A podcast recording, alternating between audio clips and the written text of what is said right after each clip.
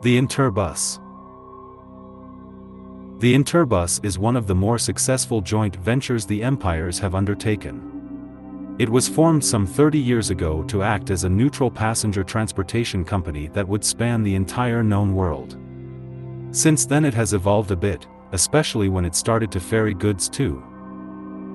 The Interbus is used by the SCC to ferry goods between stations, as they are reliable and operate in every station in the world. As Interbus has to operate not only in Empire stations, but also in pirate havens and other stations associated with organized crime, the company has to uphold a very strict policy regarding neutrality and secrecy. Even if the company is owned by the empires, no information regarding to shipments or station locations is ever given out. The strict adherence to these rules has allowed Interbus to operate without harassment in every corner of the world of Eve, making them one of the pillars of the interstellar community. Interbus. Interbus is an impartial freighter company jointly owned by the empires. Set up to ferry passengers and goods to and from any corner of the cluster, it has been extremely careful to maintain its neutrality in every aspect of business. It possesses the finest stellar mapping systems and station data of any organization in the cluster by means of easy access to information from all of the major empires. Shipping routes and customer confidentiality are guarded with an almost obsessive level of security. Formed a little over 40 years ago, the corporation was intended to facilitate interstellar passenger transportation, a field with colossal startup costs and a notoriously low rate of return on investment. With joint funding from all the empires, Interbus swiftly grew into a large conglomerate offering both passenger and large-volume cargo hauling services with no political or economic bias. Today, the setup costs of such a business have vastly diminished.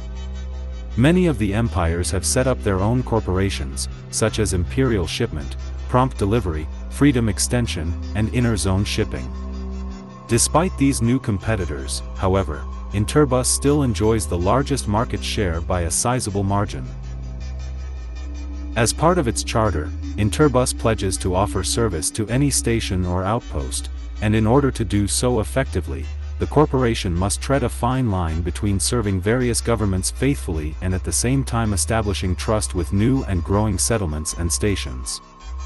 The board of directors for Interbus has successfully managed to stay clear of the quarrels and conflicts of the various factions within New Eden, with the resulting neutrality meaning that while its services aren't welcomed everywhere with open arms, it's perceived as a service useful enough to be permitted to operate in peace. The Interbus system, which spans almost the whole of the cluster, is one of the cheapest and most reliable forms of transport available. It also operates as a neutral safety net for those travelers who find themselves in trouble, many careless merchants and explorers who have found themselves stranded among strange stars attribute their safe return home to Interbus.